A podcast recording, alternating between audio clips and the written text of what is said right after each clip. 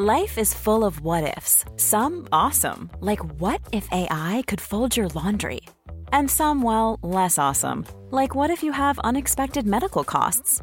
United Healthcare can help get you covered with Health Protector Guard fixed indemnity insurance plans. They supplement your primary plan to help you manage out of pocket costs. No deductibles, no enrollment periods, and especially no more what ifs. Visit uh1.com to find the Health Protector Guard plan for you.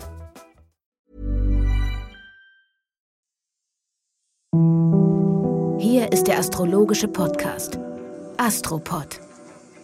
Und hier ist Folge 121 der Astropod schon wieder aus Berlin. Es war einfach so schön hier, ich musste wiederkommen. Hier ist Alexander von Schlieffen. Mit Kati Kleff auf dem Sofa.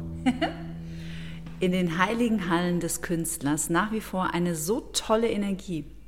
Man spürt irgendwie die Kunst in diesen Wänden. Jetzt ist die Frage, war die Energie schon vorher in den Wänden und hat die Kunst angezogen oder hat die Kunst ihren Abdruck den Wänden verliehen? Die Kunst hat erstmal, äh, der, der Maler Klecksel hat viel auf den Boden gekleckselt. Dann lebe ich hier schon sehr lange und hier ist viel passiert, hier waren viele Menschen, hier sind viele Bilder entstanden und die Geschichte hat sich hier in den Mauern energetisch manifestiert, könnte man sagen, also wie eine Geschichte.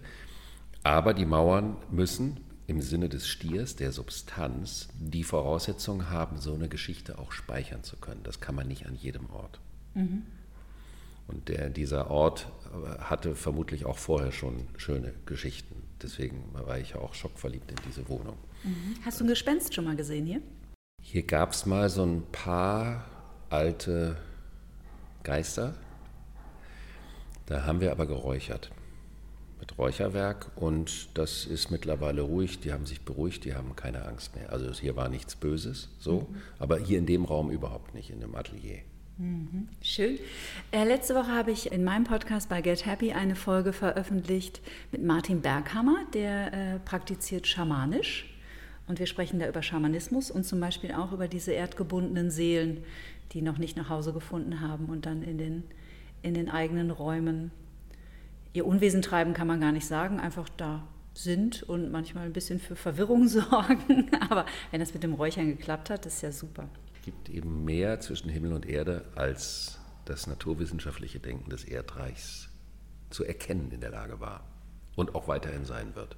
Da sind wir uns absolut einig. Wir haben in der letzten Folge viel gesprochen über Werte, über Wertesysteme. Was sind die Werte über den eigenen Körper? Was ist der eigene Körper mir wert? Bleiben wir ein bisschen in diesem Tonus? Wir bleiben ein bisschen in dem Tonus als nach turnieren. Und ich möchte auch dazu noch erwähnen, dass, das hatte ich dir ja auch gesagt, ich mir die astrologische Freiheit genommen habe, letzte Woche nicht alle Konstellationen zu besprechen, sondern wirklich mal den Fokus auf diesen zentralen, auch für das gesamte Jahr und für diesen Epochenwandel übergreifend wichtige Thema zu nehmen. Denn wir sind ja kein Reporter-Team, kein Astro-Reporter-Team, sondern das ist ja auch eine Interpretation und deswegen gibt es da einen bestimmten Fokus auf bestimmten Themen und es kann passieren, dass mal eine Konstellation draußen vorbleibt. Zu der gehört nämlich zum Beispiel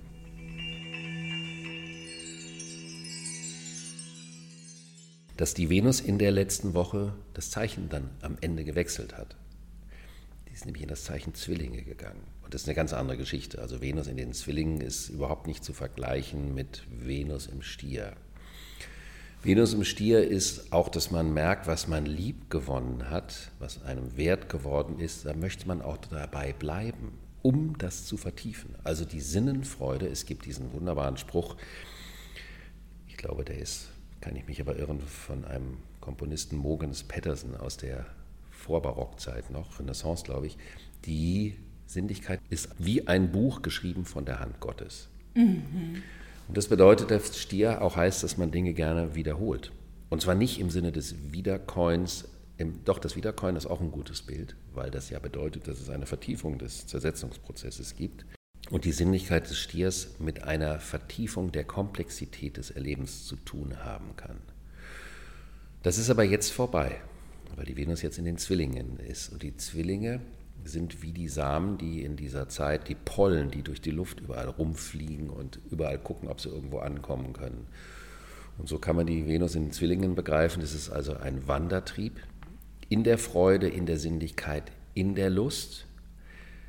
Zwillinge ist nicht die Vertiefung der Sinnlichkeit. Also die alle Lust will Ewigkeit ist absolut Venus im Stier. Venus in Zwillingen ist, ich möchte vielfältige Impulse aus vielfältigen Richtungen haben. Das ist also eine Zeit, in der man Kontakt aufnehmen kann, Kurzflirts, irgendwelche Chatgeschichten, wenn man sowas mag, um so einen kleinen Reiz zu bekommen. Es ist nicht die Vertiefung, aber es kann ja auch dazu dienen, dass man irgendwelche Begegnungen hat, leichtfüßiger Art, die inspirierend sein können und zu zukünftigen Projekten mhm. anregen können. Es ist also einer der undeutschesten Aspekte. Es, hat, es entbehrt völlig der deutschen Ernsthaftigkeit und dem deutschen Bedürfnis nach Wahrhaftigkeit und Tiefe. Es ist ein, eher ein französischer Aspekt, ein charmanter Flaneur oder Flaneuse Aspekt, Aspekt, wo man eben schaut, was geht hier und da. Und der Alltag kann dadurch angenehmer sein, denn im Alltag, wenn man zum Beispiel ich habe es ja immer gerne mit dem Brot oder Eier kaufen geht oder Tomaten. Und man kauft nicht nur das Produkt und zahlt sein Geld, sondern hat einen charmanten Austausch mit dem oder der Verkäuferin. Das macht das Leben einfach anders. Es gibt dem Leben ein, ein, eine Luftigkeit, eine angenehme Luftigkeit. Das finde ich tatsächlich eine wunderbare Beschreibung. Ich habe darüber so noch nie nachgedacht, dass es auch was mit der Herkunft zu tun hat oder mit den Ländern. Ich habe immer das Gefühl, dass wir hier in Deutschland den Dingen einfach gerne Etiketten draufdrücken. Also was ist es jetzt, was wir haben? Ist das jetzt eine Freundschaft oder ist das jetzt eine Beziehung oder also als würde uns das ein bisschen Sicherheit geben und damit aber auch gleichzeitig ziehen so ein bisschen die Erwartungen ein. Aber wir sind überhaupt nicht darauf geprägt, flüchtige Begegnungen zu haben, die uns aber trotzdem weiterbringen können, auch wenn man sich vielleicht nie wieder begegnet. Aber das sind so wertvolle Momente, finde ich. Ja, wertvoll, sagst du. Das ist nämlich, weil wir dem keinen Wert beimessen. Genau. Weil wir das Flüchtige als oberflächlich begreifen, weil es nicht ernsthaft genug ist. ja. Und das ist natürlich, das ist so wie mit den Plätzen. Wenn du zum Beispiel in Italien oder in ähm, Frankreich, Südfrankreich oder im Mittelmeerraum in mittelgroßen Städten oder auch in Dörfern bist, gibt es immer einen wundervollen Platz. Und dieser Platz ist so, dass man dort gerne hingeht und vor allen Dingen auch verweilt. Wenn die Deutschen versuchen, Plätze zu bauen, dann wird das immer ein Mega-Krampf mit Konzept, mit Ideen, die man da drauf bringt, aber nie mit einer natürlich organischen Gestaltung, dass man das Gefühl hat, oh, hier möchte ich einfach sitzen und könnte stundenlang bleiben. Und daran kann man das erkennen. Das hat natürlich vermutlich auch zum Teil mit dem Wetter zu tun, dass es natürlich im Süden wärmer ist und dadurch die Menschen mehr draußen sind. Aber das ist definitiv eine Zwillingsthematik. Dieses einfache, unkomplizierte draußen, schauen, was passiert. Und was das bringen kann an Inspiration, ohne dass es wahrhaftig ist oder daraus ein Gesetz formuliert werden kann, das muss man auch erst wertschätzen lernen und dafür ist die Venus im Zwilling hervorragend. Mhm. Super schöne, super schöne Inspiration. Einfach mal auch jemanden, vielleicht einfach nur jemand, den man mag, mal auf ein Glas Wein zu treffen. Das muss ja nicht gleich der beste Freund oder die beste Freundin für immer werden, aber vielleicht einfach zwei gute Stunden zusammen zu verbringen und dann geht man halt wieder auseinander. Das ist echt was, was wir üben dürfen. Absolut, diese Form der Leichtigkeit. Aber die Zeit ist dafür hervorragend und das geht auch noch in den Juli rein. Mhm. Dann haben wir am Montag ein Sextil zwischen Mars und Saturn. Ein Sextil ist so ähnlich wie ein Zwillingsding. Also ein angenehmer Aspekt, also ein Winkel, eine Winkelbeziehung von 60 Grad zwischen dem Mars und dem Saturn, die bedeutet, dass das, was man will, Mars, und wie man es will, Mars, und wie man es umsetzt, Mars, total kompatibel mit den strukturellen Rahmenbedingungen, innerhalb derer man etwas machen möchte, sind. Das ist also super, um Ziele zu verfolgen, um nicht nur die ersten, auch weitere Schritte zu machen. Der Mars ist ja in seinem eigenen Zeichen Widder und dadurch unheimlich stark, also was das Thema Willen. Und sogar wenn man zum Beispiel eine unflexible Struktur wie ein Amt überzeugen möchte, jemanden auf dem Amt überzeugen möchte von etwas, das ist natürlich nur in einem bestimmten Rahmen möglich, aber wenn da manchmal ein bisschen Charme eine Rolle spielt, dann wäre dieser Tag hervorragend dazu geeignet, um zu versuchen, ähm, über eine charmante Menschlichkeit etwas bewirken zu können. Das wird natürlich jetzt dazu führen, dass alle Bürgerämter am Montag überfüllt sind. Oder die Finanzämter, um Steuernachzahlungen doch nochmal zu verhandeln. Zum Beispiel, genau. Also das handelt sich natürlich um Dinge, die im Rahmen des Machbaren sein müssen, aber man kann das Prinzip auch auf alltägliche Dinge. Also es ist eine, ein Tag, an dem man seine Energie nicht verpulvern sollte, weil man extrem effektiv sein kann. Ist nichts Weltbewegendes, aber etwas, wo man hinterher zufrieden ist. Denn wenn man seine Energie, Mars, du hast das letzte Mal über die Kopfschmerzen gefragt, wenn man seine Energie gut umgesetzt bekommt, dann führt das auch zur Zufriedenheit. Und apropos das Thema Depression, über das wir uns ja auch schon manchmal unterhalten haben, ist auch oft ein Mars-Problem. Also wenn man die Energie nicht genug raushauen kann, wenn man sie nicht genug umsetzen kann, ist es eine Art Frustration über einen Mangel an kraftvoller Bewegung oder Umsetzung. Mhm. Also auch dagegen hilft so eine Konstellation. Mhm. Und dann haben wir am Dienstag wird der Neptun, der in dem eigenen Zeichen Fischen ist. Und der dafür sorgt, wenn man das so sagen darf, das ist jetzt eigentlich schon ein bisschen zu erdreich, weil er sorgt dafür, ist er schon wieder kausal, aber er symbolisiert mit dieser Position, dass das Bewusstsein der Allverbundenheit des Lebens in der Welt im Großen und Ganzen auf eine stille Art und Weise immer größer wird, egal wie die Erdreichmolche pupsen und behaupten und tun. Und dieses Bewusstsein sickert durch das Erleben und durch das Empfinden rein. Und wenn der Neptun rückläufig wird, symbolisiert das ein Innehalten hinsichtlich der Empfindungen und Erkenntnisse und möglicher großer Vision, die man hat, auch möglicherweise für die Zukunft, sowie ein Revue passieren lassen von Träumen und Visionen, um zu schauen, was ist zu illusionär von dem, was man sich träumt und was ist vielleicht machbarer und auch sozial verträglich, könnte man sagen. Und dann haben wir am Dienstag, und das ist jetzt ein komplett anderes Thema, das hatte ich beim letzten Mal auch angekündigt, ähm, diesen Neumond im Krebs. Das heißt, wir haben den Übergang in den Krebs kurz angesprochen mit diesem Schlappi-Moment, was da im Raum ist. Und dann findet der Neumond im Zeichen Krebs statt, in einem herausfordernden Aspekt zu dem Planeten Jupiter, der was mit den Erwartungen zu tun hat. Also was erwarte ich? Wie sind meine Hoffnungen? Wie sind meine emotionalen Hoffnungen? Weil es im Krebs um die Emotionen geht. Und Krebs wird im traditionellen Sinne symbolisiert mit der Herkunft, mit der Familie, mit dem Mütterlichen, also mit der Mutter, aus der wir ja physisch kommen. Ein Aspekt, den ich finde, man nicht stark genug betonen kann hinsichtlich der Patriarchat-Matriarchat-Thematik.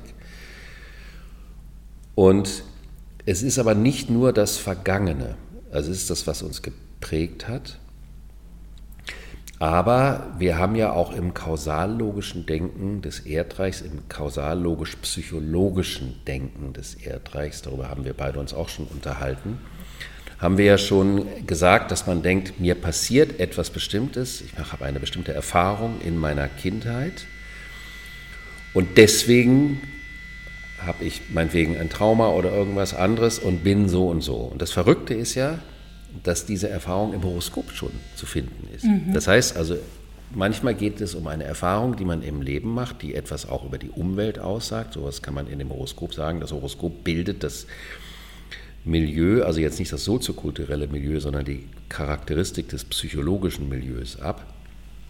Daher kann man in dem Horoskop auch Rückschlüsse auf den damaligen Zustand und die Beziehung der Eltern zueinander, zu sich selbst, zu ihrem Beruf und solche Geschichten ableiten.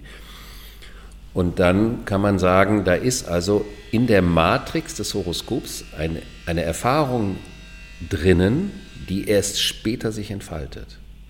Und das wirft natürlich einen ganz anderen Blick auf das Thema meine Geschichte. Weil damit verlässt man den kausal-logischen Erklärungsrahmen. Und dann stellt man sich plötzlich Fragen über Fragen über Fragen. Und die Kunst des Philosophierens besteht ja in Wirklichkeit nicht in dem Antworten geben, sondern im guten Fragestellen. Mhm. Und es gibt ja auch ein Stück, The Unanswered Question. Das ist ein ganz berühmtes klassisches Musikstück aus Amerika. Und ich finde diesen Titel so toll. Es ist so mystisch. Und so kann man sagen, wo ist die Henne und das Ei, das würde zum Krebs passen, hinsichtlich bestimmter Schicksalsthematiken, die ich in meinem Leben habe. Nehmen wir mal an, es ist so, dass mein Vater oder meine Mutter sich blöd verhalten haben. Man muss natürlich hier auch bestimmte Grenzen respektieren in der Interpretation. Sind dann die daran schuld, dass es mir schlecht geht? Oder was habe ich für einen Anteil daran, dass das in meinem Horoskop schon von vornherein zu sehen ist, dass ich durch bestimmte Erfahrungen gehe?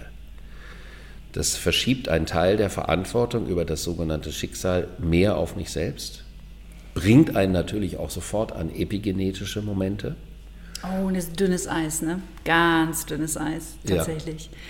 Weil, also ich weiß es aus der, aus der Psychotraumatologie, ähm, da gibt es wirklich sehr toxische Fallen, gerade in dem Bereich der psychospirituellen Szene. Mhm. Äh, und vielleicht ähm, fühlt sich jetzt eine unserer Zuhörerinnen und Zuhörer da abgeholt. Äh, da fallen dann gerne mal so Sätze wie, deine Seele hat sich das ausgesucht, dass du als Kind missbraucht worden bist das ist natürlich an Zynismus nicht zu überbieten ja. und äh, kommt bei den Betroffenen auch gar nicht gut an, zu Klar. Recht. Klar. Ähm, weil dann wären wir nicht bei der Eigenverantwortung. Ich habe mal einen schönen Satz gehört, es war nicht deine Schuld, dass es dir passiert ist, aber es ist in deiner Verantwortung, etwas Gutes daraus zu machen. Ja. Und ich weiß nie, ob es so wirklich um oder ob es nachhaltig so hilfreich ist, auch in der eigenen Heilungsgeschichte, immer wieder die Schuldfrage zu stellen, mhm. sondern eher auf den Bereich der, also die Dinge langsam, auch das ist einfach ein jahrelanger Prozess, Dinge zu lernen, zu akzeptieren, dass sie waren, wie sie waren, weil wir mhm. haben auch im Nachhinein keine glückliche Kindheit, wenn wir keine hatten. Aber dann doch auch mehr den Fokus auf die Eigenverantwortung zu legen und wieder in die Selbstwirksamkeit zu kommen. Weißt du, mhm. wie ich das meine? Auch ja, wegen ja. dem dünnen Eis? Ja, ja, weil es ja auch darum geht, was macht man aus der Geschichte. Genau. Und was du da sagst äh, aus diesem Thema, du hast das gebraucht als Seele, das ist ja auch ein Urteil. Das ist keine Frage, sondern ein Urteil. Ja, stimmt. Und das ist das Problem. Mir geht es nicht um das Urteil, sondern um die Frage. Die Frage, die nicht beantwortbar sein muss. Das sind dann auch Themen, da könnte man sagen, hat das auch was zu tun mit dem Thema Wiedergeburt oder nicht? Also es ist ein Thema, was ich explizit finde, eine persönliche Ansichts- oder Erlebnis-, Erfahrungs- oder Glaubenssache ist, was ich finde, man niemanden aufoktroyieren sollte, weil das, das ist was total Persönliches. Mhm. Aber als Fragestellung, das in den Raum zu setzen mhm. und da offen zu sein, ist auf jeden Fall toleranter und macht, gibt der ganzen Geschichte eine größere Komplexität, als zu sagen, so ist es und so ist es nicht. Mhm. Ja. Und so kann man sagen, beim Krebs geht es also um die Geschichte und um das, was zu mir gehört, womit ich mich emotional verwurzelt fühle, was mir emotionale Sicherheit verschafft. Das war natürlich in der Vergangenheit wie Blutsbande. Und dann ging es manchmal auch darum, selbst wenn die Beziehung zur Familie beschissen ist, trotzdem ist es eine Sicherheit. Solche Geschichten. Aber im Laufe, vor allen Dingen auch der, des zu Ende gehenden 20. Jahrhunderts als Notwendigkeit. Und da gibt es den von mir hochgeschätzten, immer wieder zitierten Wilhelm Flusser, der seinerzeit um das Jahr 2000 ein Hörbuch veröffentlicht hat zu dem Thema Heimat und Heimatlosigkeit. Und da geht es um die Frage, er ist ähm, ungarischer Jude eine, eine, aus einer Familie, die immer vertrieben, immer auf Wanderschaft waren. Es geht also um die Frage, was ist Heimat? Was wird zur Heimat? Es ist das, was wir in unserem Leben an Bord nehmen, womit wir dann innerlich so identifiziert sind, dass es einen so, das ist wie unsere Wurzel. Und diese Wurzel, und das ist das Entscheidende an diesem Neumond, auch in diesem Jahr und zu Beginn der Luftepoche, dass es nicht darum geht, ich habe eine Wurzel und ich pflege sie, sondern ich kann die Wurzel permanent weiter kultivieren. Ich kann die Wurzel äh, wachsen lassen. Indem ich Dinge in mein Leben nehme und sie weiter kultiviere und sie ein Bestandteil meiner Wurzel werden. Dann ist es aber auch das, ohne dass ich nicht leben kann. Und das kann ganz viel sein. Das mhm. muss gar nicht mehr viel mit der Herkunftsfamilie zu tun haben. Ich glaube, das hat ganz viel mit einem selbst zu tun. Also ich glaube, es ist eines der schönsten Anliegen. Ich glaube, jeder Mensch hat wahrscheinlich irgendwie auf die eine oder andere Art die Sehnsucht, irgendwo anzukommen. Und dann geht man vielleicht noch in den 20ern, 30ern durchs Leben und glaubt, in einer Partnerschaft ankommen zu müssen und dann ist man zu Hause und das ist auch sicherlich schön. Ich will das überhaupt nicht äh, irgendwie entwerten, um Gottes Willen. Aber ich glaube, dass es dann so Richtung Lebensende ähm, oder je älter wir werden, eher dann darum geht, doch in uns anzukommen und dieses Heimatgefühl, was du gerade beschreibst, die Heimat in uns zu finden und die Stabilität und Sicherheit und äh, Geborgenheit in uns zu etablieren und zu finden. Auf jeden Fall, weil es ja auch für viele Menschen um die Frage geht, auch oft junge Menschen, wenn die zum Beispiel schwierige Beziehungen zu ihren Eltern haben. Ich habe Angst, so zu werden wie meine Mutter. Ich habe Angst, so zu werden wie mein Vater. Und da ist die Kraft des Krebses und auch ein bisschen die Kraft des Uranus, nämlich des Improvisators, dass man jeden Tag jemanden draußen treffen kann, der etwas auf eine Art macht, wie man es noch nie gesehen hat, aber man findet es toll. Mhm. Wenn man es toll findet, weil man dazu in Affinität steht. Dann kann man das an Bord nehmen. Und so kann man seine, durch viele Dinge, die man selber im Leben findet und wo man sich oder zu denen sich zu verhalten, man sich persönlich entscheidet, kann man eben dieses Wurzelwerk kräftigen. Aber das Wurzelwerk ist eine ganz große Notwendigkeit und es hat immer auch damit zu tun, nicht mal heute mal was zu machen und morgen was anderes und die Menschen auszutauschen, sondern eigenmächtig eine Geschichte zu kreieren, in der man sich findet, die dann auch zu einer Art Ursprung wird. Und jetzt noch viel wichtiger, beim Krebs geht es um das, was ich entscheide zu tun, aber das ist dann eben nicht nur für mich. An meiner Wurzel können auch andere teilhaben. Das wäre dann auch der Sinn von dem, was man Familie nennt, wenn man auch das Thema Familie auf Freundschaften überträgt. Dann wären wir schon wieder beim Myzel des Pilzes. Mhm. Und diese Wurzelkraft ist wahnsinnig wichtig und die hat auch nichts mit im Gegensatz zu dem, was wir eben über das germanische, oberflächliche oder nicht oberflächliche gesprochen haben. Hier ist mit Oberflächlichkeit nicht weit zu kommen. Da geht es wirklich um eine emotionale, leidenschaftliche, tief gefühlte Identifikation mit etwas. Mhm. Und dadurch eine Verbundenheit. Und das ist das Schöne am Zeichen Krebs. Also haben wir auch hier wieder eine Woche vor uns, wie beim letzten Mal, wo wir ganz stark mit dem Stier- und Wertethema, haben wir also jetzt eine Zeit von einem Monat, wo wir uns ganz intensiv mit diesem Wurzelursprungsthema. Woraus ziehe ich und meine Wurzel ihre Kraft? Und woraus kann ich für andere Menschen oder Lebewesen auch Wurzel sein? Mhm. Also auch zum Beispiel Tiere können ganz hervorragend dazu passen. Du weißt, dass ich da einen bestimmten Kandidaten im Hinterkopf habe. er meint mein Husky, der ist nämlich eigentlich ist er Buddha. Also der Husky, das ist schon echt erstaunlich. Ja, und der ist äh, umwerfend. das stimmt leider, muss ich sagen. Ja, ich sage auch immer, der gehört mir nicht, der lebt nur bei mir. Das ist die richtige Einstellung. Ja. Er gehört mir, ist erdreich. Ja. Ich habe eine Frau, ich habe einen Mann, ich habe ein Kind, ich habe einen Hund. Wir begleiten uns und wir können zusammen wachsen. In diesem Sinne wünsche ich uns allen einen wurzelkräftigenden Monat. Mit dem Wurzelchakra. Ich hätte eigentlich noch eine Frage gehabt. Darf ich die noch stellen? Ausnahmsweise, aber nur heute. Ich erinnere mich in unserem Jahresausblick fürs Jahr 2022 daran, dass du für Ende Juli so eine ganz tolle Konstellation in Aussicht gestellt hast, auf die du dich besonders auch freust. Du hast gesagt, es wäre was ganz Schönes, was da auf uns zukommt. Ist das Thema, in dem wir jetzt gerade sind, ist es schon so ein, so ein Appetizer oder so ein Wegweiser? Absolut. Es ist ein Appetizer und ein Wegweiser. Das stimmt. Punkt. Punkt. Wir verraten mehr, wenn es soweit ist. Ja, ich bin gespannt. Ich freue mich drauf. Ihr Lieben, schön, dass ihr dabei wart. Bis nächste Woche. Grüße aus Berlin. Tschüss. Ciao.